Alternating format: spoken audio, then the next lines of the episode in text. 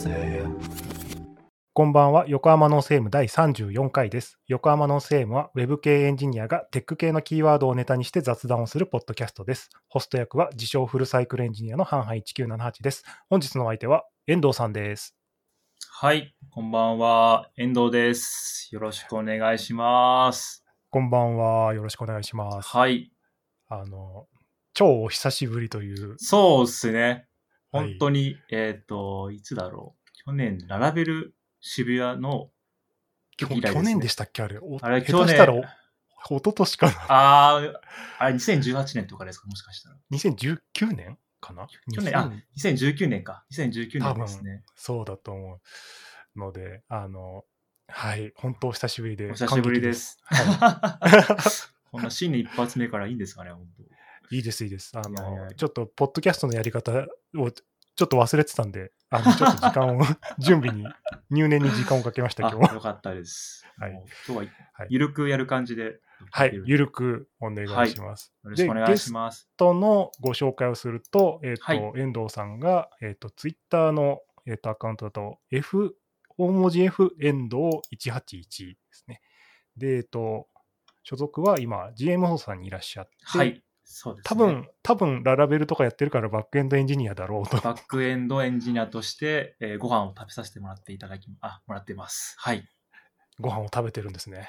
よかった、よかった、よかった。食べれてはいます。ありがとうございます。はいで、僕との関係は、なんだろう、勉強会知り合いそうですね。勉強会知り合いとか、あとカンファレンスとかで、そうですね。話してそうたりとかですよね。あとは、、ちょっとうん前にお見かけしてはい、あの、みんなの PHP を。一緒に確か今日書いたという。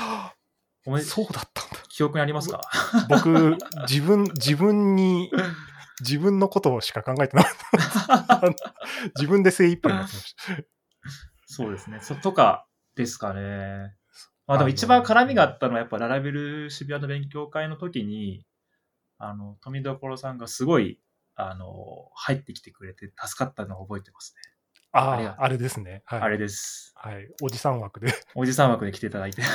はい。おじさん枠で、あの、ペヤング食べに行きました。いや、本当ララベララベル渋谷に。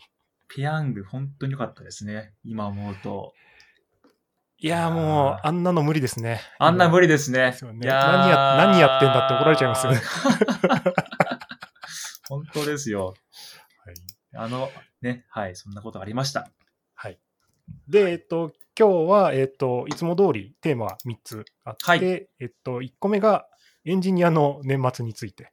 はい。はいで、テーマの2番目が、えっと、はい Ops、Ops エンジニアのキャリア設計についてと。はい。遠藤さんが、あの、今、 Ops をやっているっていうことなんで、うんうんうんというところですね。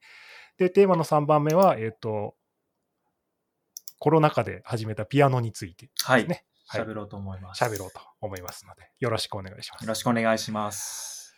で、はいエンジニアの年末ですね。話題になりましたね。ねえ、なんかはい一部、なんか騒いでましたけど、もう僕は全然家で寝てましたけどね。思いっきり寝てましたけどね。僕は何だったかな。読みたい本が何冊かあったんであ、それはいはいはいをとにかく読もうと思って、積んで、毎日1時間ぐらいはなんとか読めたんですけど、それ以外はあれですね。あの、あうちにおせちディレクターがいまして、あの、ー、厳しいですね。そう、選評書いてくるんで、あのわはい。今日はこれとこれとこれとこれ作ってって言われて。ー、なかなか注文が。はいはい。はい。そうなんですよ。なんかうち、伊達巻きとかも手作りする家なんわで、すごいっすね。しっかり作るんですね。しっかり作ってました。え、で富もう所さんが、その、料理をしてリリースするんですか？それは。うちの奥さんと僕で料理をして、あ、はいはい。重箱に詰めて、えっ、はいと、親戚に納品するという形。なるほど。はいすごい。えちゃんと間に合いました、納品、ちなみに。え間に合いました。ああ、素晴らしい。ちゃんと納期もあってもすごいですね。もう10年目ぐらいなんで、はい、だいだいぶ慣れてきました。さすが。えー、僕は、でも寝てたって言ってたんですけど、あのーチャッチーさん、あの、はいはい。ピすごい PHP で強いエンジニアさんのチャッチーさんのか方が、方に、あの、誕生日のお祝いとして、達人プログラマーを、えっ、と、いただいて、うんうん。で、それを読んでましたね。まあ、ね、ね、寝る、寝てたとはいえ、なんかそれを読みながら過ごしたっていう感じですかね、なんか。達人プログラマーってもう結構古いですよね。そうですねい。でいつなんだろう、これ。で、それが、えっ、と、ちょうど僕、多分12月の4日とかかな、だから第2番が出て、新しくなったんですよ、最近。ああ、本当だ。そうそうそうそう。それを、版ってなってる。うんそうなんですよ。で、それを読み始めて、ですごい、あの、なんですかね。あ、達人はこう思ってるんだなっていうのを、達人そう思うんだ。なんかもうすごい読みすぎて、もうすごい結構手元にいつも置いてるんですけど、こうするとか、そのリアルタイムが回した時に、達人どう思ってるのかなと思って見て、あ、達人そう思ってるのねっていう、そういう感じで、なんか、こう、あなんかその自分のロールモデル的な感じで達人さんを出して、達人こう思ってるからそうだよなって思って動いてますね、最近。なんか、この、この系の、なんか、なん、はい。なんていうんですかね、あの、プログラマー各ああるべきみたいな本って何種類か、あります、あります。そうそなんか僕も結構家に何冊かあって、なんだっけな、なんかプリンシパル、なんかルール的なやつとか、なんかそういうのはあったな。う。あとね、えっと、僕はコードコンプリートっていう本があって、上下巻があるんですけど、あれを読んで、あの、そうか、こうやってコードを書いていけばいいんだな、みたいな。うんうんうんとか。あとは、マーティン・ファウラーとかですかね。リフあーァクタリング。うん。そう、リアタリングすごいいい本ですよ、あれ。そうあれをそのはい最初に読んじゃったもんだから、もうその後の人生が大体決まったような感じ。なるほど。そうか。確かに、あれはね、あれ、あの、リアタリングが本当まさに今、社内で読書会をしてて、うん。で、あれ読むたびに、あ、こうやって、その、コードって、まあ、それまでなんか、リアタリングって単純にテスト書いて、ちょっと、なんですか、綺麗にしようみたいな感じだったのが、あれすごい当たり前のことをちゃんと理論付けて書いてるじゃないですか。はいはい。なんでそのコードを直前に宣言するとか、なんでそのクラスに抽出したしたらいいかって書いてあって、それが一個一個丁寧に書いてあるんで、あれすごいいい本ですね。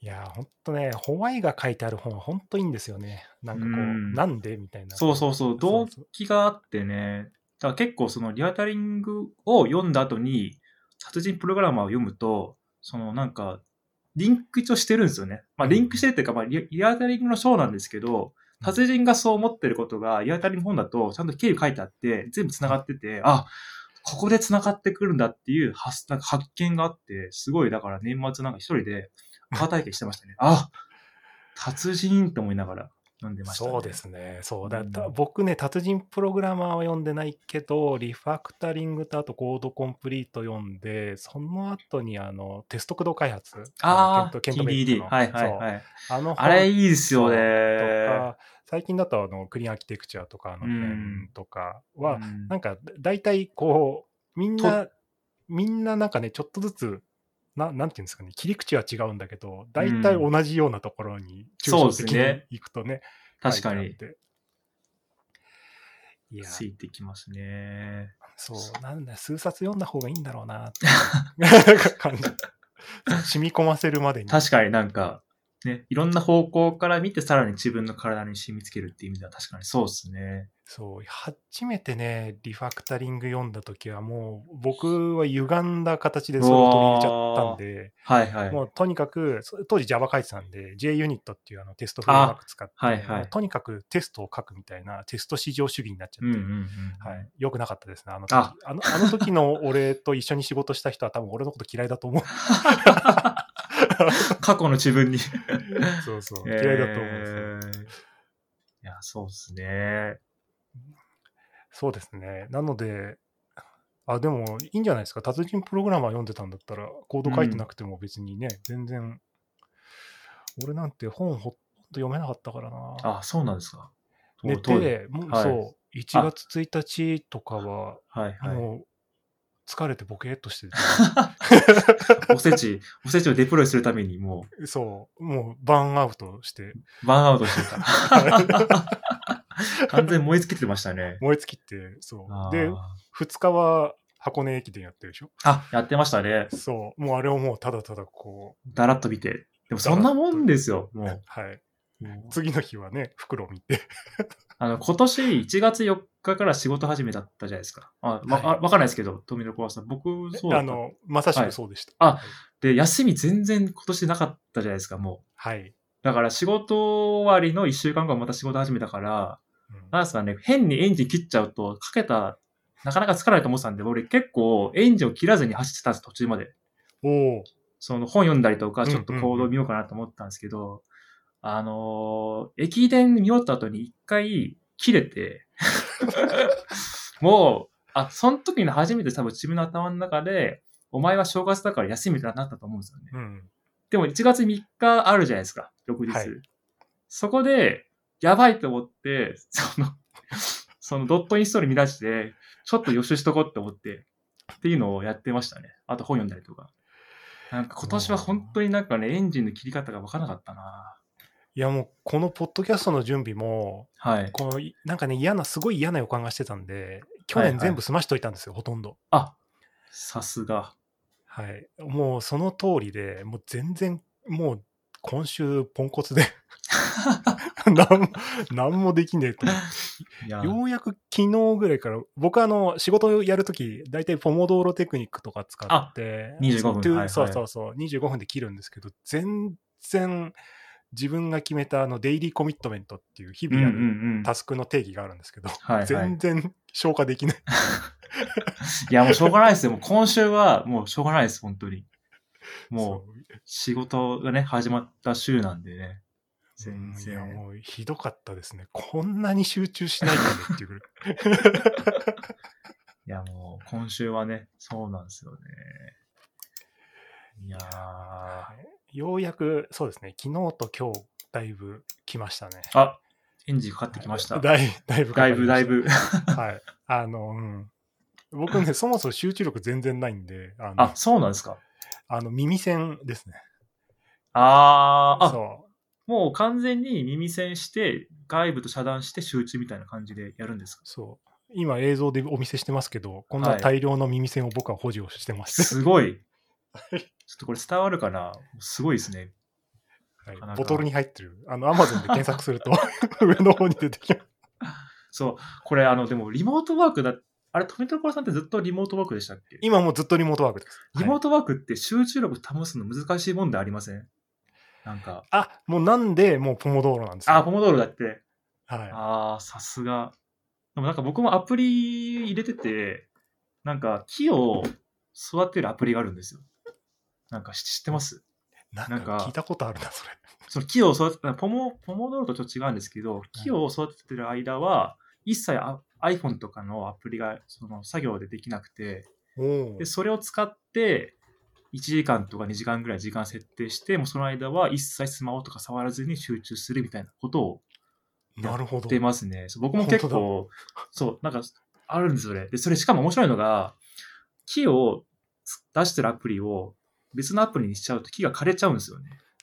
だから、うそう自分が作った木が枯れちゃって悲しいって気持ちになるんで、そこでいい感じにモチベーション作って、なるべく、その木を育ててる間は集中するっていう風にあーやってました。ね。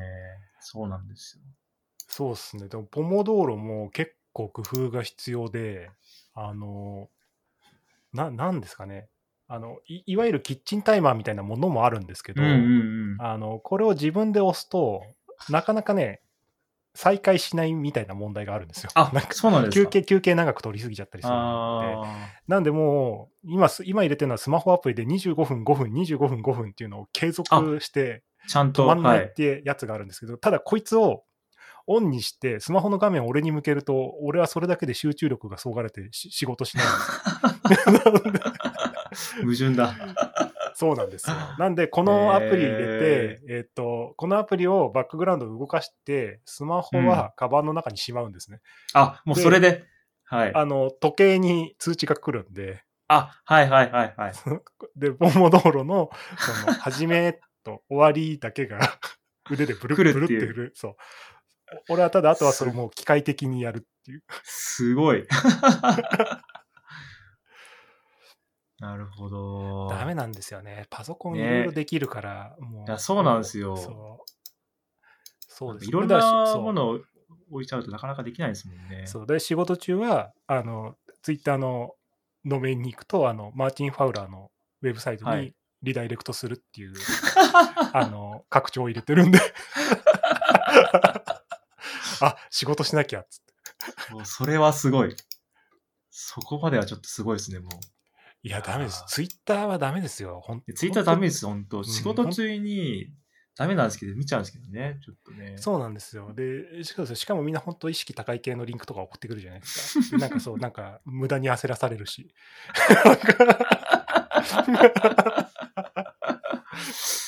い やーありますよね。そう、こいつ俺が仕事してる間に勉強してるのかよと思って、すご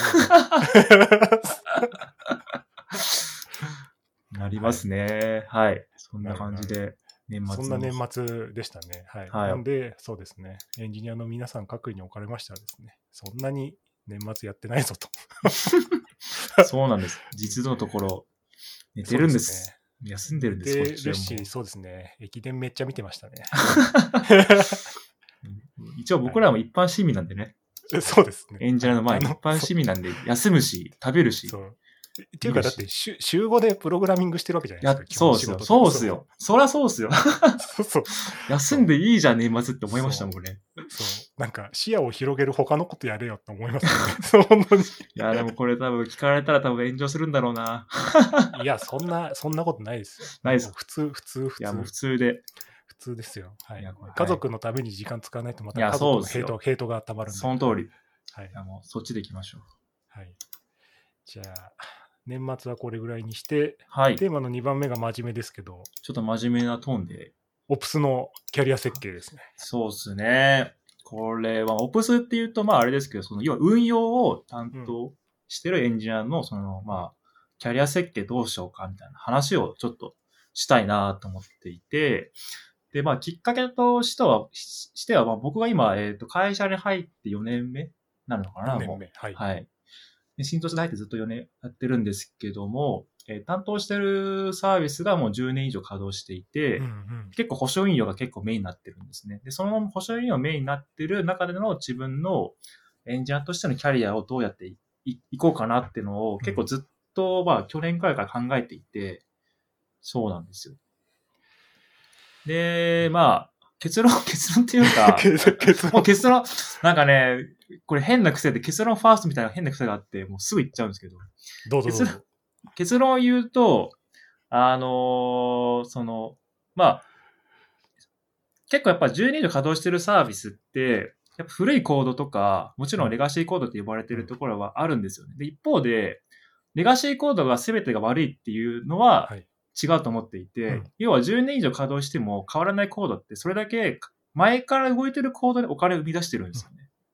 で、それを変えるタイミングって、多分サービスの、えー、と規模変わったりとか、そのビジネス的なところで、えっ、と、その、こういう機能になっていくんで、こういう方向でやっていきますってななるなった時に、多分その大きなコードの変更って起きると思うんですよ、タイミング的には。うんそうなった時に、じゃあ自分がその時にできる判断としては、まあ、単純にその機能を追加する時に、古いコードのまま書くのか、それとも、ちゃんと新しいところに載せていって、後から人が見ても、その改善しやすくするかっていう風になると思うんですけど、改善しやすくなるって選択肢の方に、ベットしやすいようにやるってのが多分、その生き方なのかなってまあ思ってますね。いやり方としては。あ、でも、そその通りだと思います。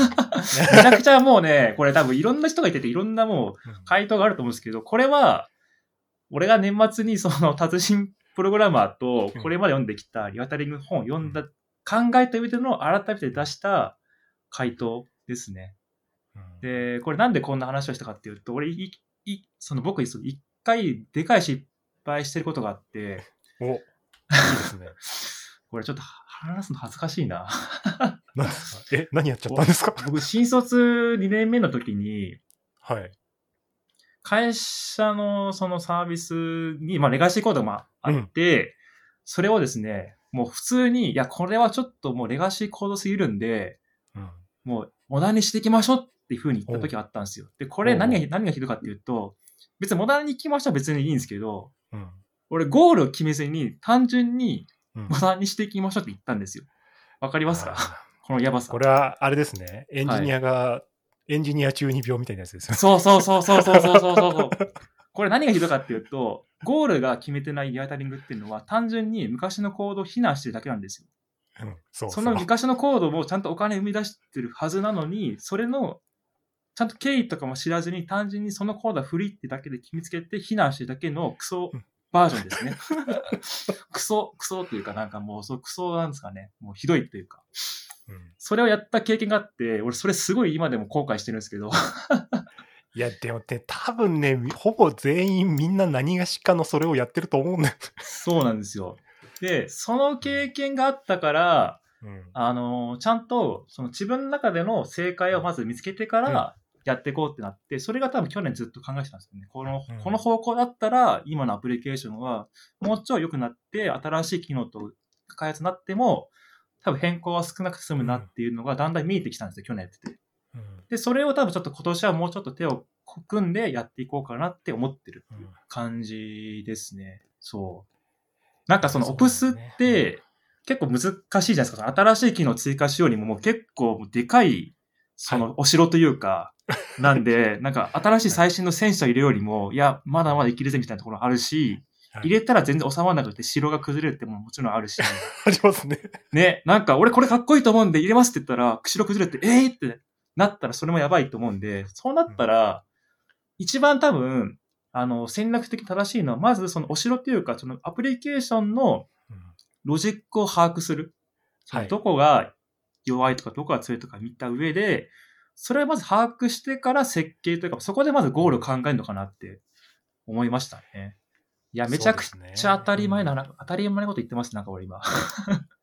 いや、で でもあれなんですよね。なんかあの、いいわゆるよく批判される軽量 DDD みたいな話があるじゃないですか。はいはいはい根本は変えないけど、ディレクトリ構成だけとか、うん一部だけに何かを適用するみたいなやつって、うんやるのはいいけど、それ一貫性を持ってやってくれるのっていうのは結そう構そうそうそういつも疑問があって、うんで、そう。ねえ。そうフィ フィロソフィー・オブ・ソフトウェア・デザインとかでもやっぱすごく書いてあって、一番大事にするのは一貫性だよって書いてあって。そうです。ね。そう。だからこう、一部だけ新しいとか、一部だけ古いっていうのが混在してると、新規に入った人が絶対迷うんですよ。いや、そうなんですよ。そう。これどっちって。そう。これあの、12月に行われたあの、ピチパワーカンファレンスで、うん。なんかラス、ナルスさんが、あすごいいい発表してたじゃないですか。で、A ドップの話してました、そうそうそうそう。で、あん中で、その、祈りをやめましょうって話あったじゃないですか。祈り。はい。はいはい。うんこれ、あれめちゃくちゃわかるんですよ。あの、レガシーコードって祈りでもあるし、呪いでもあって、で祈りっていうのは、本当にまあその通りですけど、呪いで言うと、このコードが動いてるから真似しちゃおうぜっていうのがあって、でそれって、呪いを単純にコピー、呪いというか、なんですかね、自分が気づかないうちに、その、伝染させてるんですよ、その呪いを。うんでそれがちゃんと呪いじゃないってことを把握するために、そのコードを見た上で綺麗にするのは全然いいんですけど、いきなり入ってきた人ってそれできないじゃないですか。その、まずこそのうできないコードできないし、不安だし、で、うんでも上から早くやれって言われてって焦って、簡単にコピペしちゃってやったら、あ、ダメでしたなって、それはもう、こっちも申し訳ないし、あ相手も悪いじゃないですか。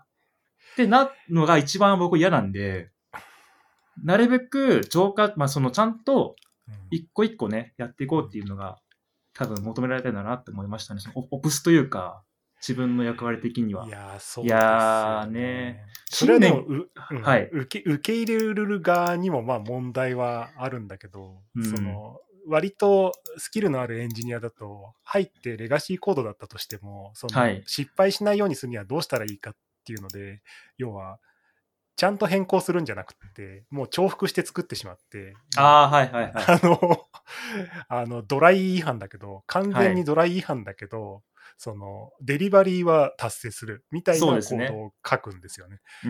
で、それはその時点では正しいんだけど、もう積算していくじゃないですか、その。積算してきます。そうそう。はい結局ね、借金が増えてくるんですよね。そうそうそうそう。だから、あの、そう、リボ払いがどんどん増えてこう。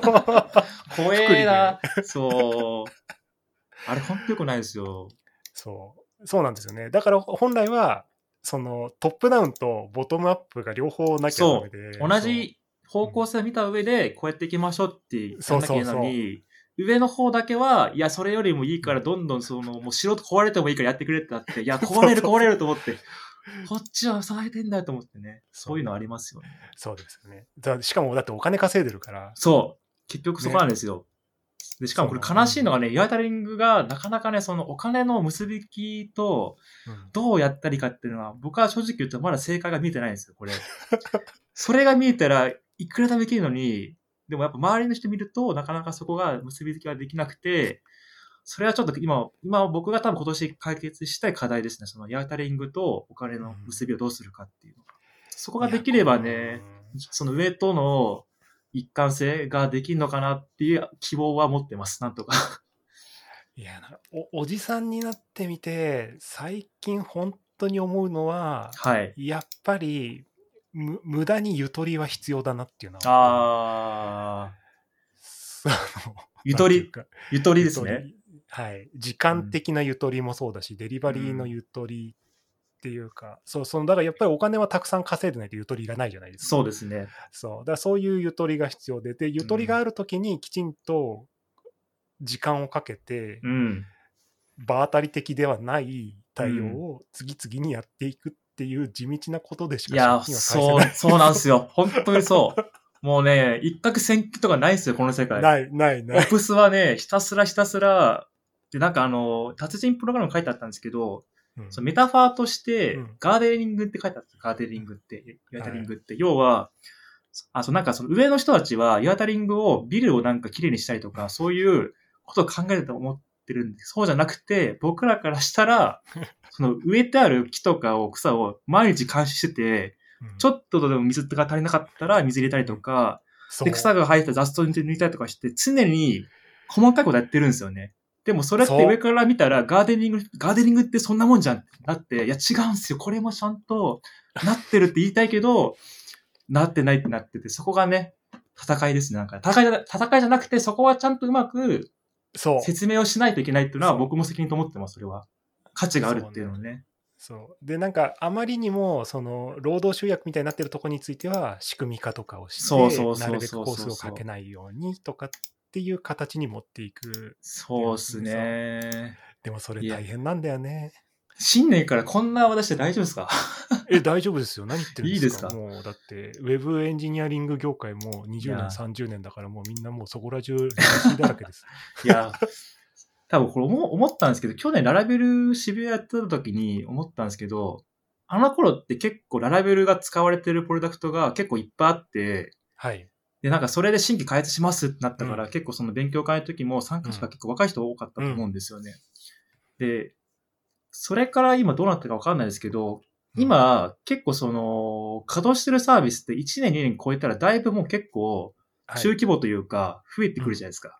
そうなった時の運用ってみんなどうしてるのかなっていうのは、すげえ気になりますよね、なんか。いやー、まあでも一般的に考えると、普通は2年ぐらいか経って、しかも多分、運用もそこまで考えてやんないだろうから、連サバの PHP にララベルぶっ込んでみたいな 形でいくと、は PHP もエンドオブライフギリギリ、いやー、そうっすよね。ララベルは5.5みたいな、そういう世界。もうそういうう状況になっちゃいますよね。そう、なると思う。なかなかね、これが。そうだよねだ。だからこそ、す最近自分が受託でも作ってたやつって基本全部コンテナなんですよ。コンテナにして、もうはいファーゲートすぐにで、そう、はいはいはファーゲートでサービスをするい。うんっ。ていう形にしてて、まあそうすれば、とりあえず PHP を上げられると手元で。そうですね。手元でできるんで。そう。うん、っていう風にしないと、まあ無理だなと思って。そう。出したはいいけど、運用どうするかっていうところでね。なかなかそうっすよね。そう、だから、だからもう初手で、初初手でコンテナで縛っちゃわないと、うんうんうん、うん。インフラがもう手つけられない。手つけられないですもんね。いや、だって、下手したら CentOS6 とかはいはいって。いう話になっちゃうんですよね。そうすると、どうすんだこれみたいな。移すうんの大変だぞ。上げ上げるときどうするんだなりますよね。そうそうそうそう。その問題ありますよ、本当に。そうだよね。そうだ。なんで、もう今はもう、どんなに辛くても、最初ははいコンテナにしとけ。なで、最初からコンテナにしとけっつって。さすが。いやー、いいっすね。うんなんか、結構、富所さんって、これまはいで自宅が多かったんですか、やっぱり開発的には。いや、うわなんか渡り歩いてますね。受託、あ、はい。受託で同じ会社で SES でサービス系行って、その後は、あの、アイスタイルか、だから化粧品口コミサイトとかをやっうんうんうんうんそれはもうサービス系ですよね。うんで、その後また住宅に戻って、もうどんどん作るっていうのをやって、今またサービスに戻ったって感じですね。結構いろんな場面を渡ってきてるじゃないですか、その業そうなんですよ界というか、。もう受いろんな託が好きになるタイミングと、はい。やっぱ自社サービスだっていうのを、こう、ゆらゆら、こう。んそう、僕はもうずっと自社サービスを一本でやってるんで、そのはいなんか、たまにやっぱり自宅開発いいなって思う時あるんですよね。新規でできるなっていう。うんで、新規は新規でどういう辛さがあるのかなって全然わかんないんで、なんかそういうのあります？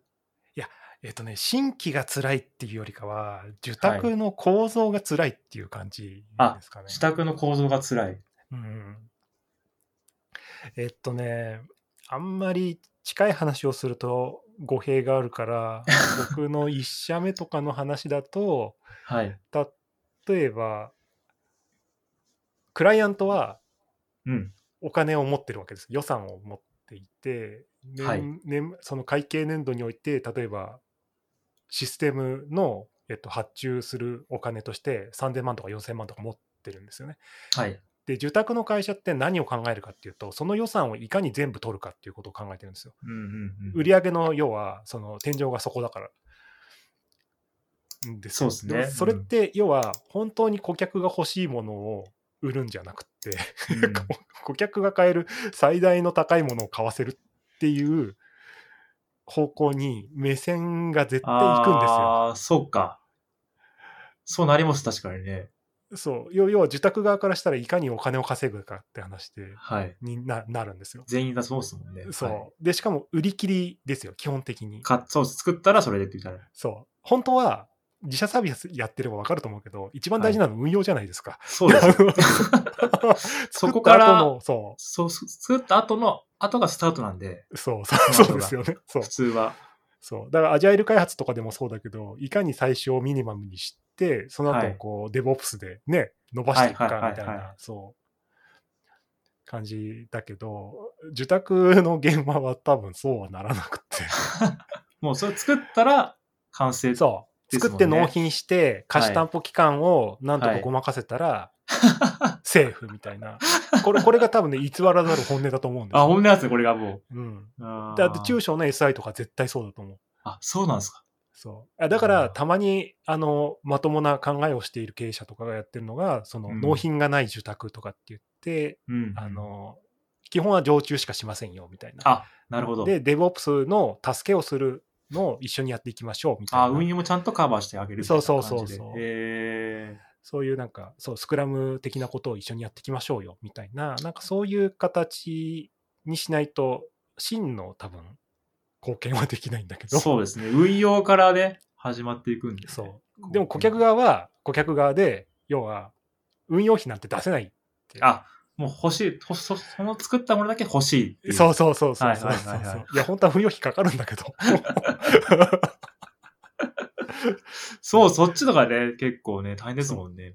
で、そう。だからそうなると、とにかく、壮大なものうん。を売るんですよ。うん。で、日本は、すごく不思議で、RFC も SIR が書くんですよ。え、SI はか、それ SI は書くんですか？それを。SIR が書くんですえ。あなたが欲しいものはこういうものですねって言って。え、それは勝手に書くんですか？それは。そうそうそう。勝手に書くんですか？それを。勝手に書くんだ、勝手に書くんだ。えーお客さんが欲しいものはこういうものだ。要は、クライアント側のリテラシーとの差がそれだけあるっていうことですよ、ね。そうか。じゃあこっちがもういいよ、はい、じゃあ SI の人がいいようにや、いいようにやって、あとはもう開発投げて、金を儲けてみたいな。こうかそうそうそうそう。怖いっすね。怖いでしょ。だから受託側がもう本当に極めてもう神様みたいな、はい。完全にイーブルなことはしませんっていう人じゃないと、これ成り立たないんですよ。そんなはずないじゃないですか。ね確かに。いや、いい実際い、そうそうですね。いや、実際在籍した会社で僕はは1億の案件だったけど、いや、これ600万ぐらいで済むんだみたいな。そう、で、ミニマムスタートにしないと、みたいな、はいそう、そもそもコンテンツないじゃん、みたいな、箱だけ用意しても意味なくないみたいな、っ確かに確かに。ていう風な思いを、現場の開発者が心に秘めてたとしても、はい。その、僕その時新卒2年目か3年目ぐらいだったかうんうんら、あの、抗えるわけもなく、その、1億円のシステムを作んなきゃいけないんですよね。すごいですやっぱりね。そうそうそう。はい。で、でもそれでももちろん契約としてはちゃんと合意してるわけだから、うん。そ作ってみたいな感じですもんね。う。で、その圧力がどうしても出るんでってなってくると、やっぱり受託嫌だなってなって、で自社サービス行く。はいで、自社サービス行ったら自社サービスで、はい。まあいわゆるレガシーとかオプスそう、ありますね、その問題とが。かはい。人間関係の話とかもあるし。人間関係の話はい。はいあ。そうそう。まあ、それはどこの会社でもあるけどまあまあまあで、やっぱね、新しいものをやりたいとか、そうですね。エンジニアとしてなんかね、挑戦的なことをしたいみたいな。ででも実実際に僕も自社サービス辞めた時は、ガンガン書きたいって思って辞めたんですよ。あ、当時。そうそうそう、マネジメントとかばっかりだったんで、そううんうんうん。う。んいやそっちよりやっぱ確保まだやりたいなっていう感じで受託に行ったんで、いやーだからそこの辺は、その会社バランスなんですかねなんかね。そう、バランスかなと思でもそれ聞いて思ったんですけど、富村子さんなんかいろんな戦地をもう歩き回ってきてる老兵士というか、すう。ごい老兵士ですね。です。老人も。伝説のなんかもう戦士みたいな。最近はあの、ハイフンがイコールに見えるように目がかすむようになって困ってそれはやばいです。それはやばいです。そう、やばいんですよ、これ。あれ？と思って、さっき俺ハイフンって言ったのにイコールが出てるなと思ったら、ややっぱりハイフンだよな、つって。いやー、いいっすね。はい。なるほど。でも全然プログラミングはうまくならないんで。プログラミング、なんか、俺、あなんですかね、やればやるほど、スキルねえなって思うときありませんか？これだけなのかな？いやだからあれですよ。学ぶことが多くなるほど、全然できてないじゃんってなって、へこむんですよね、普通。いや、普通に込みますよね。いでや、もう本当、ずっと、ずっとですよ。俺もそれずっと繰り返してまあす。、これずっと、だからエンジニア多分このフェーズ、いつだったら抜き出されるんですか？なんか自分がいつだったら、その、俺は書けるって自信になるのか全くわかんなくて、なんかその、ちょっとできますって、イコール、めっちゃ。ゃできる人っていう、そういうなんかツイッターよくあるじゃないですか。はい。私ちょっとできますっていう。そのちょっとできるってなんだよってたまに俺思いますもん。ねそちょっともできないね。うねちょっともできないよ、なんだよって思うときたまにめっちゃありますもん、本当に。いや、ほん本当なんですよね。いや、だまあだから、んなんとなくだんだん年齢を重ねてきて、はい。あんあんまり無力感は感じなくはなってきたんですけど、とはいえ、やっぱり全能感もあるわけではなくそうですね。そう現実をこう、舐めて進むみたいな。これがオプスのキャリアなのかな？いやうんー。えでも、ちょっと、ね、うん。ちゃんとでも、個人的には、やっぱスキルも上げたいって気持ちはもちろん、それはエンジニアとしてあるあるので、そこのバランスですね、なんかね。うんいやでもオオプスはオプスでやっぱりレガシーの改善ってめちゃめちゃ勉強になるんですよね。そうですねんそれはすごいめちゃくちゃ勉強になる。テストも大事ですし、設計もそうだしいやってはいうんララベルで新規でコンテナ構築とかそれ自体はそれなりのノウハウかもしれないけどはい。レガシーの改善には一切使えないもんね。確かにそう。それはそうですね。そ うそれは確かにそう。それは確かにそうですね。ララベルのそうなんですよ。うん俺結構だから、ララベルやってた時に、なんかな、なるべくフレームワークの人間にはならないずっと思ってたんですよね。あそのーララベルに、ララベルの人みたいな風に思われたくなくて、それで、あの、ピッチパー会議の時も、なんか、ララベルとオレオレフレームワークを比較した発表をしたんですけど、うんあそこで一回も自分の中では出したんで、俺はもうララベルじゃないって思って先に、ララベル渋谷って勉強会やるっていうね、そういう、うんなんか、いろいろありましたな、今思い出すと。いいんですよ。うんままあ、あれはあれですごいはい楽しかったんでね、またちょっとね、機会があれば、なんか再開というか、ちょっともうオフラインは絶対無理ですよね、今のところ。なんかまだ無理でしょうねン。そうなんですよね。なんかオンラインでできたらな、オンラインでピヤング食べれるのかな？難しいオンラインでペヤング食べるって、その自分の家 VR、で、自分の家でペヤング食ってるだけ。いや、なんかあの、えーっと、岡翔さん結構 VR が好きって前放送で聞いてて、で、僕もオキュラスクエスト持ってて、たまに、たまにじゃないか、ちょっと前まで VR チャットでちょっと遊んでたりしたんですよ。そうなんですよ VR そうそう。俺も VR チャットやんなきゃっつって。あ、あれめちゃくちゃ面白いですよ。すごい。いや、今週こそやります。お今週こそやります。今週こそ。なんかあその、日本人しかいないなんか部屋があって、もそこに行くと丁寧にその VR チャットでの生き方みたいなのを教えてもらって、う、ああ、そうですか。じゃあもうなるべく早いうちに行った方がいいね。そうですね。なんか、いや、あれも結構楽しい世界なんでよかったら触れてみてください。はいすぐ勉強に逃げるんで。勉強に逃げるってやばいですね。すぐ勉強よ。勉強があるからちょっとやめとこうと。本読むからやめようと。コード書くからやめようと。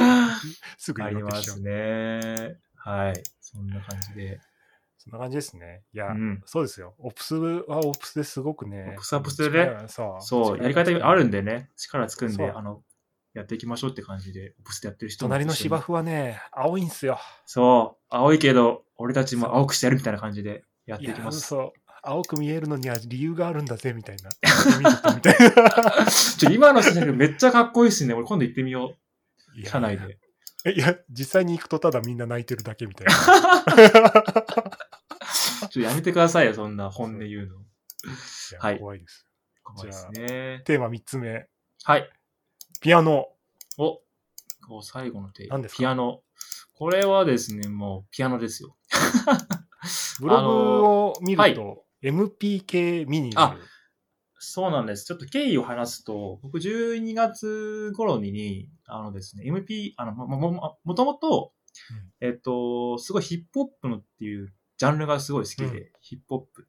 で、あの、なんかすごいオオラオラ系のヒップホップもあるんですけど、僕結構その、なんか、ムムジャベスっていう、結構なんですかね、ゆったり系なんですかね。今で言うと、ローファーヒップホップの先駆けだった人がいて、ムジャベスっていう、そのちょっと言いづらいんですけど、で、その人がすごい好きで、で、その人がですね、結構、そのクラシックとかジャズとかピアノとかを、そのサンプリング要はその一部曲を使って、さらにそれを構築して新しい音楽を作るみたいな手法があるんですけど、それを作って曲をよく出してたんですね。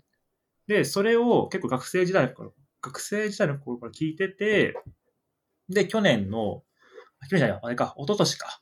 一昨年ぐらいに、その、ちょっと僕も自分でなんか作曲してみたい、まあ、トラックかトラックを作ってみたいなと思って、それでなんか Amazon でいろいろ調べ調べたら、まあそのサンプリングするための機械と、キーボードするための機械みたいなのが、まあ、か合体したうん MPK っていうのがあって、それを買ったんですよ。あ、これサンプリングもできるの？そうなんです。あの、サンプリングって言っても、なんかボタンがまあ一応4つあって、そこでもドラムとか打てるんですけど、そこを、そのボタンを使って一応サンプリングとか、まあ PC をつないでですけど、できるんですよ。で、キーボードを使って、その自分でベースとか、まあ、ピアノとか入れたりとかできるんですけど、で、僕、それを買って、よし、やるぞって思ってやったんですけど、はい。あの、俺、キーボードを、その、よ読めなくて、読読めないっていうか、その、どれが C とか、どれがドとか、ああ。どこがレとかっていうのを俺、全然その知らなかったんですよ。だから、もう本当に幼稚園児みたいにずっとなんか適当に弾いてた、弾いてて、そしたら、もう出来上がってる曲がひどいんですよね、なんか。もう聴いてて自分でも呆れるぐらいひどくて、うんこれはまずいなって思って、そこから、まずは、えっ、と、キーボードの読み方を勉強しよう。そこから、ちょっと音符も覚えていこうと思って、そのアプリを入れて、その自分で勉強しだしたんですよ。去年の12月頃から。うんうんうんそうです。で、それで、なで、そのアプリが結構よくできてて、その簡単な、そのまあ、そのキーボードのどこが C とか、どこが、えーっと、まあ、レとかあるんですけど、それプラス和音？その C、あのコードで C,、はいはいはい C とか D とか E とかあるじゃないですか。で、あれを使って、その簡単なフレーズを弾いてみたりとか、あとは、結構そのアプリの方で、そのクラシックの曲とかあって、それの音を見ながら自分のキーボードを弾いてみるみたいなことをやってて、うんで、それを朝いつも起きて毎日1時間くらい練習してたんですよね。偉い。そし、いや、すごい楽しくて当時。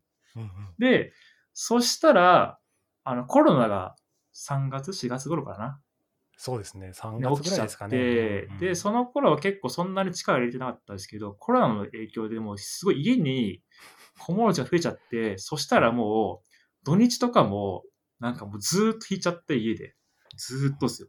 ひたすら、誰もいない部屋でキーボードの目の前にして、ひたすらもう弾いてんすよ。一人で最高じゃん、最高じゃないですか。そうそう。あの、すげえ楽しくて、当初はヒップホップ作ろうと思ってたのに、俺ピアノめっちゃハマってたんですよね。で、そこから、えっ、と、なんか、これはちょっと真面目に勉強しようかなって思った時があって、その、うんなんか、社内の人に軽く最近なんかピアノやってるんですよって言って、なんかその冗談でなんか披露したら結構それが褒められて、うんそれはすごいなんか嬉しかったんですよ。なんか、俺こんななんか、いこんな遊びでやってるのにこんな褒められるんだと思って、それで、ちょっとこれはレッスンに行こうかなと思って、で、オンラインでできるレッスン探して、うんそれで今は月に1回か2回ぐらいかな。先生にまあその課題曲もらって練習してるっていう感じで、もう1年ぐらいやってますね。これでも、このはい。MPK ミニでやってるんですか、あ、もうそこからだいぶ変わってですね、今はですね、ですよね。はですよね。88鍵盤のローランドの FP10 っていうのを使っていて、ちょあっとこれもう、ちゃんと、ちゃんとしてます、これ見せられるかな？これちょっと、あの、ラジオなんであんま伝えられないんですけど、ちょっと、富田さんの方を見せると、こういう感じで見えああ、まもう本当に普通の。見えるかな？はい、見えてます、こういう見えてます。こういう感じの、こういう、あれですね、本当にたんた本当にキーボードがここに置いてあって、これで音出るんですよ。へえ。これ出てるかな？って感じで。おー、すごい。ぽい電子ピア。ノですね。はい。いや、本当にちょっとこれ完全にいきなりピアノの話してますけど、そう。へえ、すごいすごい。そうなんです。ちょっとピアノはなんか、その、自分も楽器これまでちゃんとやったことなかったんですけど、社会人になってから、まさかこんなにピアノにハマると思ってなくて、あのーすごいやってますっていう話でした。はい。いや、いい、いい話ですよ、いい話。そう、なんかピアノ、そうですね。そう。富田さんなんか楽楽器、そういえば、あ、はい。やってました。あ、そう。中学ね、1年から3年ぐらいまで、3年間ぐらいかな。はい。ピアノやってて、で、その前から、幼稚園ぐらいからバイオリンはずっとやってて、あそうなんですか？そう、中2ぐらいまでずっとやっへえ。て、はいで問題が一つだけあって、全然好きじゃないんですよ。かといって嫌いでもなくて、なんかこう、なんか、兄貴がやってたから、あついでに誘われて、そうだったんですね。はい。惰性でやってたみたいな感じで、うんうん、惰性で、惰性で。惰性で中2ぐらいまでやってて。ですね。だから僕、だから今全然そんな弾きたいとか思わない。あ、でそうなんですか。逆になんか、あの、結構、その自粛期間で家にこもる時間増えたじゃないですか。はい。その時間ってなんか、あれですか？どうやってなんか使ったりします？ずっとなんか本読んだりとか、そういう。あ、でも、ポッドキャストでも始めましたもんね。ポあの、喋るの、喋るのがなくて寂しいっていうんで、ポッドキャスト始めて、はい。で、あとはストレスが溜まるのは、僕はもう本当バカみたいに走るんで、外を。あ、あのごフエモさんと一緒だ、走るの。そうそう、走って、ですね。あとは本読んでますね。本読んで、えっと、プログラミングの勉強してとか、はいはいアイロンかけてぐらいですかね。あ、でもそれで言ったら俺、ちょっとピアノ弾いて、一個、これよよくなかったなって思うのは、あの、ピアノにはまりすぎて、うん。コードの書く量が減りましたね。いや、俺はね、多は分いいと思うんですよ。いいっすか、これ？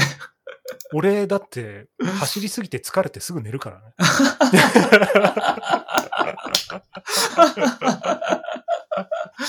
そっちか。あー、なるほど。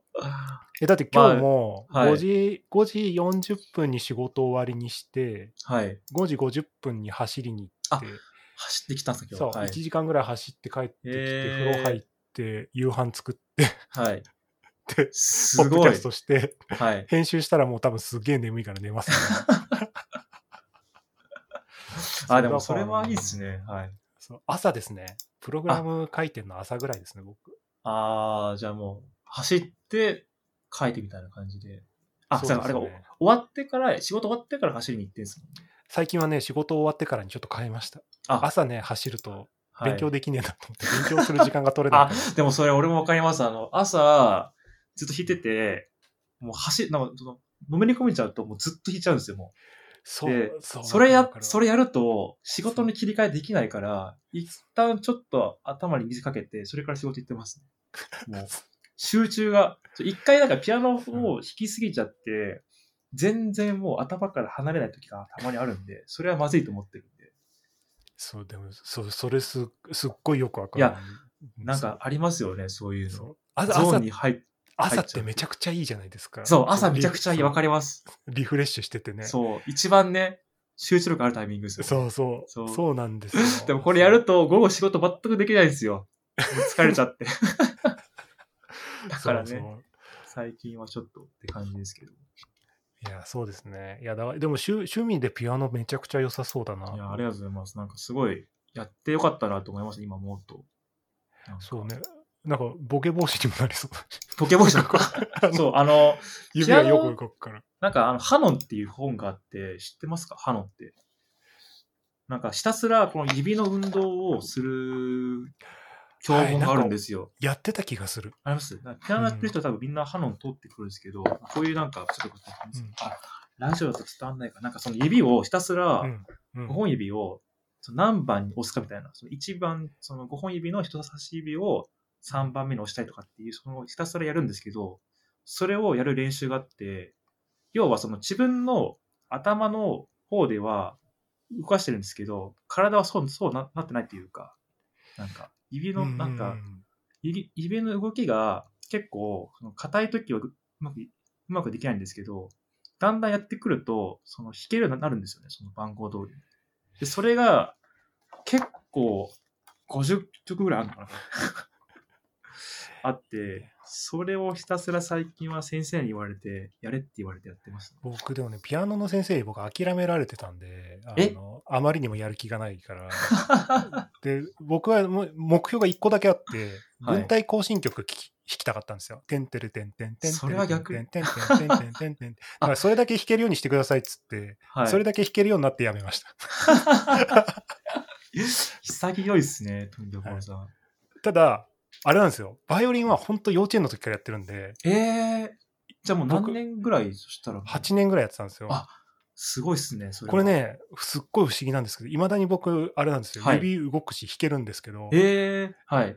どの譜面でどの指を押すってあんまり頭で考えなくて弾けるんですよ。もうそれは見たらなんかもう弾けるみたいな感じで。そうそう。で、へー今は指は勝手に動こうとするんだけど、筋肉がないから指つるんですよ、途中で。うわ、うわうわうわうわうわっつって。せっかく。そう。すげえ、まあ、要するにもうただのもったいない話をしてるんですけど。なるほど。いや、せっかく。そう、だからちっちゃい頃からやってる人は多分ね、そんな感じになってるんだと思いますよ。そうえー、あ、そうなんですね。なるほど。そう。だからこの譜面のこの記号がここにあるときは、ここの指っていう、なんか、自動、自動反応があって、勝手に動くっていう不思議な状態にそれはすごい、逆にそれすごいスキルですけどね、それね。そう。ただはい、体はついていかない。そ うそれがねうん、なんかラジオの10年前ぐらいだからはい。このラジオのなんかジングルってアヒルさんがギターそうそうそうそうそうるじゃなんか結構なんか、周りにエンジニアで音楽やってる人多くないですか？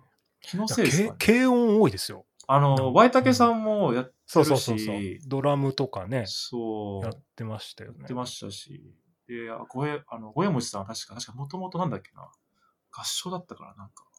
へあえ。アカペラだ。アカペラだった。なんかその、アカペラができたはず。確か。これ違ったら、ごえもちさん、ほんとすみません。謝ります。ゴスペラーズだったんですごあ、そう、ゴスペラとか多分そういう感じでできるんで、なん多分へペチパーで多分そのうち多分バンド組めますよ、これ。もしーなんかして。か、集めたらなんかバンド組めそうです。ワイタケさんドラムで、アヒルさんギターで、ボーカル声もして、俺ピアノやるんで、で、すごい。い富所さんバイオリンやって、や、俺もう全然やりたくないもん。え？急に、急にですけど。え、だって、それやるんだったら俺は本読みたいって言いたい。みんな、みんなバンドしてんだから、一人だけ富所さんが。そうそう、ごめん。本読んでるっていうちょ、ちょ本読んでいいといいかな、つって。耳 耳栓して本読んでていいかな、つって。やばいですね。はいそれやばいですよ。いやもう僕ね、本当に楽器にあんま興味なかったんですよね、マジで。ああ、そうだったんですそう、そう。なんかあんまり楽しいって思ったこともあんまなくて。申し訳ない。多分本当に合わなかったんだと思うそれはしょうがないです。それはもう、それはしょうがないです。申し訳ないですね。お親の気持ちになって考えると、月謝をドブに捨てた。せっかくね、そうそう。習わしたみたいな。ありますけど。なるほどな。まあ音楽は音楽ではい。出ますという感じで。そう、そうですね。なんか理、理系っていうより多分プログラミングってどっちかっていうとなんか創作にあークリ近。クリエイティブ的なところですよね。あ、でも確かにそれで言うと、作曲とかトラ曲作りたかったのも、なんかウェブサービス作りたいっていう気持ちとなんか延長線っていうか、うん何かを作って誰かに聞いてもらったりうん、使ってもらったり気持ちは一緒なんで、多分そこは似てるかもしれないですね。そうなんか。すごい割。となんか、なん、なん、なんだろうね。創作、創作とかクリ僕もやっぱりウェブサービス作って、誰かがそれを使ってるっていうのを感じるのがやっぱすすごい嬉しいんですよね。ああ、わしかります。わかりますうん。そこがね、通じてますよね、やっぱり、そう。ね。だからそこはすごく通じるなと思って。うんなんかね、速度改善とかして使いやすくなったとかってツイートが入ってるとすげえ嬉しいから。嬉しいですよね、そう。そういう原体験がやっぱ繋がってますもんね、なんかね。そうですね最うん最初の頃やっぱ、うん、いやなんか HTML を最初ウェブサーバーにアップロードした時の体験がやっぱ忘れられないですね。ああ、いいっすうね。んいいですね。そうあウェブって面白いなと思ってうんうんうん。やっぱ原体験とかそういうところですよね、すごい。そうでなんか、そう、はい。作作ってコンテンツねえなっつって絶望するんです多分みんな経験してると思うんですけど わかります。僕も最初に作ったアプリ、その研究室の人に、結構僕研究室の人になんかその、あれなんですよ。パン買ってこいとか、うん。一番下っ端だったんで、そのパン買ってこいとか、酒買ってこいかって言われてて、わかりましたって感じでやってたんです時があって、うん。でもそれを毎回毎回なんか、その、口頭で言われるめんどくさいから、その、エンドをパシリに使え使える、エンド連絡っていうウェブサービス作ったんですよね。エンド連絡ってサービス。いいですねそれが最初のサービスで、それを使って研究者にみんな使ってもらったの結構嬉しくて、うんパシられたのに。それが原体験でしたね。すごいですね自分を刺激する自分を刺激するアプリを作ったんです、今思うとひどいな、エンド連絡、マジで。そう。うんでもなんかそういうなんか作ってやっていくっていうのがやっぱりなんうんかさ,、さっきのオプスでもそうですけど、まあ、使ってもらってる人がいるので、うんそういう人がなんかちゃんとあの改善したところでそのスピードが良くなったりとかっていうのを感じてもらったらすごい嬉しいですよね、やっぱね。そう、嬉しい。そう。だから目の前でね、作って、あの、変わっていくっていうのを自分の目で目で見るのも楽しいし、うんうんうんうん想像通りに動いているとか、そうなんですよね。不思議ですよね。あの、なんか、いまだにあるんですけど、スマホとかではい。旅行とかにいどっか行った時に、全然東京じゃない場所から、ウェブブラウザを使って、自分が 作ったものにアクセスできて、ああーどこからでも本当アクセスできるんだなって当たり前なんですけども、そうそう作ってんだから。うんうんうんうんあの そうそうですねそう。自宅じゃなくて、外部のそのインターネットのそうそうそうそう見れるっていうのが。イントラじゃなかったんだな、あれ、つって。うん、動いてる。ありますねそう。そうな。なんだろうな、結婚後とか海外旅行とかして、外からこう、そのサービスとか見て、動くって、なんかくだらないけど、いや、嬉しいですそうよ。すごいいいですよ、そそうれ。、そう。ウェブってやっぱ面白いな。いや、ほんとそうですよ。そこが好きでね、来たんでね、この世界に。やっぱそうなんですね。なんか原体験みんな持ってますね。うんいや、持ってます、それはもちろん、もちろん。なんだかんだオプスやってますって言ってますけど、やっぱ原体験は、そこですからね、誰かに使ってもらって、喜んでもらえるっていうのがそう。嬉しいんでね。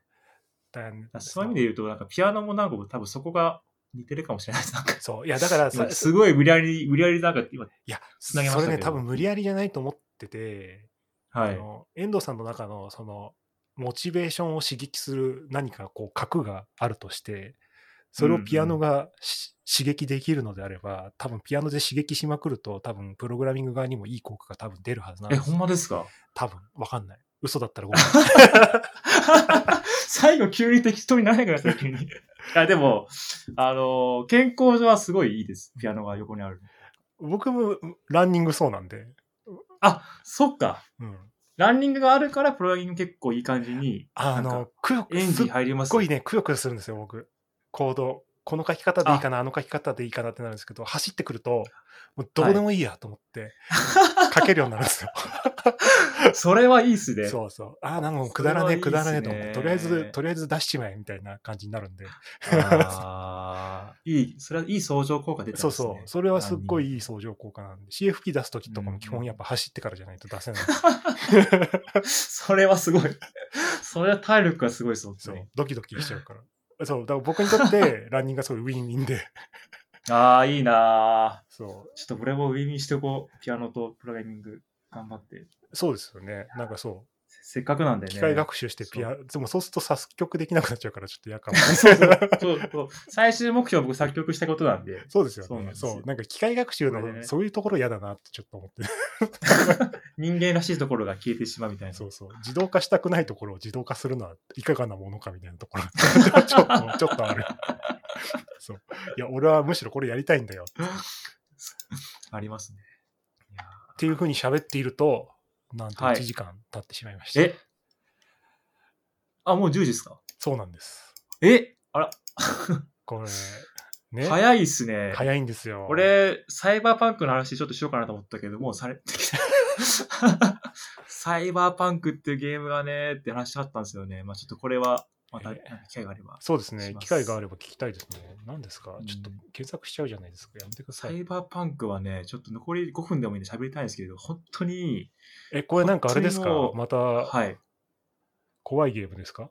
や、これはですね、あの、ブレードランナーとか映画知ってます？知ってます、知ってます。はい。と広角機動隊？はい、はい。両が。好きだったらはい間違いなくハマるゲームです。で、唯一の弱点は、えーバグが大きくて急に落ちるっていう。本当にしっかりしてくれよって思うんですけど、あの、えーそれを除けば、マジでいいゲームなんですよこれいつ出たんですか？このゲこれは最近ですね。ええ、12月の。PS4 じゃん。と、あと PC 版があるんですけど、でも、ただこのゲームすごいのが、あの発売をしますって言われたのは8年前なんですよ。2013年かな俺、その時中学生で、うんマジかと思って、もう心躍るぐらい待ってたんですよ、当時。そっから8年経って、大学卒業して、社会人になって、エンジニアでオプスやって、ピアノも弾いて、で、それでやるじゃないですか。はいバグで落ちるんですよ。もう、俺の8年と思うようなでもやるんですけどね。これ、あれか、なんかラジオで前誰かが言ってたな。あ、言ってましたね。なかなんんか、ママスピーさんかな？なんだっけな。なんか、ゆっくり歩くといけるんだけど、はい走るとはいはい落ちるとかって言って。あ、そうそうそう、そういうなんかね、デバッグしてよみたいなところがあるゲームだ。ただ、このゲームは、えっ、と、これまでやったゲームの中で一番ディテールが細かいです。へその、え。そん結構僕、そのゲームの水の表現だったりとか、壁のシワだったりとか、草の一本一本、そのうんシワとかよく見るんですけど、もうそれがすごいんですよ。で、もうその世界観に入れちゃうんですよ、そのサイバーパンク。え、俺でもあれですよ。はい。レジェンド・オブ・ツシマでもう目が肥えてきてますよ。大丈夫ですか？いや、僕も、あの、レジェンド・オブ・ツシマ、あの、あ、ゴースト・オブ・ツシマ。あ、ゴースト・オブ・ツシマか。ごめんなさい。僕もゴースト・オブ・ツシマやりましたけど、あれもあれですごいいいゲームですよ。うん。なんですけど、サイバーパンクもサイバーパンクでいいゲームとは言いたいけど、今はバグがひどいんで、ちょっとらもうちょい待ってください。あの、本当にいいゲームなんでこ。れ、おじさんたちの話をすると、あれですね、シェンムーっていうゲームが昔あってですね。あ知ってますよ。ワンパート1、パート2がね、昔あって。そうそう。はいあれも、えらい期待させて、みたいな。でも、これはポシャ、これはポシャってないんですよね。なんかこれクラウドファンディングでなんか3なんか開発してませんでした？あ、そうなんですか？なんかシェンムー3が開発中っていうのは見ましたけ、ど。まあ、シェンムーはいいんですよ、もう。えー。いや、ちょっと今日ゲームの話もうちょいしたかったな、すごえ、い。じゃあまた、ゲームするんですか？え、僕ですか？僕、しあまの、カメラのね、はい。こっち側にあの、ルーム、ルームランナーじゃないや、なんだっけ、あれ。あの、あ、バイクがある置いてあるんですけど、はいはい。あれを回してる間だけ PS4 をやっていいっていう、ああの、なんでそこランナーつながりでそこネックさせるんですか？普通にゲームやればいいのに。いや、普通にゲームやると太っちゃうじゃないですか。はこう、運動しないと。ああ、なるほど。だから、はいはいあの、エアロバイクを漕いでる時だけ、俺はゲームをしていいっていうことな、あの、1時間漕ぐとね、もう汗びっしょりでゲーム続けられなくなる。じゃあ、それで、ゴースト・オブ・ツシマやってたんですか？やってた、やってた、やってた。それはやばいっすよ。ゴースト・オブ・ツシそれはなマと、あとあれやってた。はいあのモンハンやってた。走りながらなんかジンとかそういうなんか、はい。やってたんですか？いけます、いけます。やばいっすね。はい。それはでも逆になんか、あれかもしれないですね。その熱い、なんかそのゲーム世界に入り込んで走ってるから、はいリアルでなんか飲み込んでるっていうと、真のゲーマーかもしれないですね。ある意味。で、1時間でできなくなりますよ。ああの、それはやばいですね。それはゲーマーじゃないですね。あの、あとね、エアロバイクが漕ぎすぎて壊れました、一回。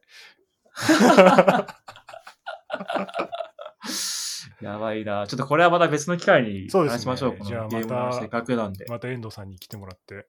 よかったら、はい。そうですね。ぜひぜひ。いや、そうなんですよ。話は尽きないものです。なんの全然好きないですね。はいじゃあ、終了の儀に移りますね。とはい。今週も放送をお聞きいただきありがとうございます。番組のフィードバックや要望は、ハッシュタグ、横浜のセームをつけてツイートしてください。本日の相手は遠藤さんでした。ありがとうございました。ありがとうございました。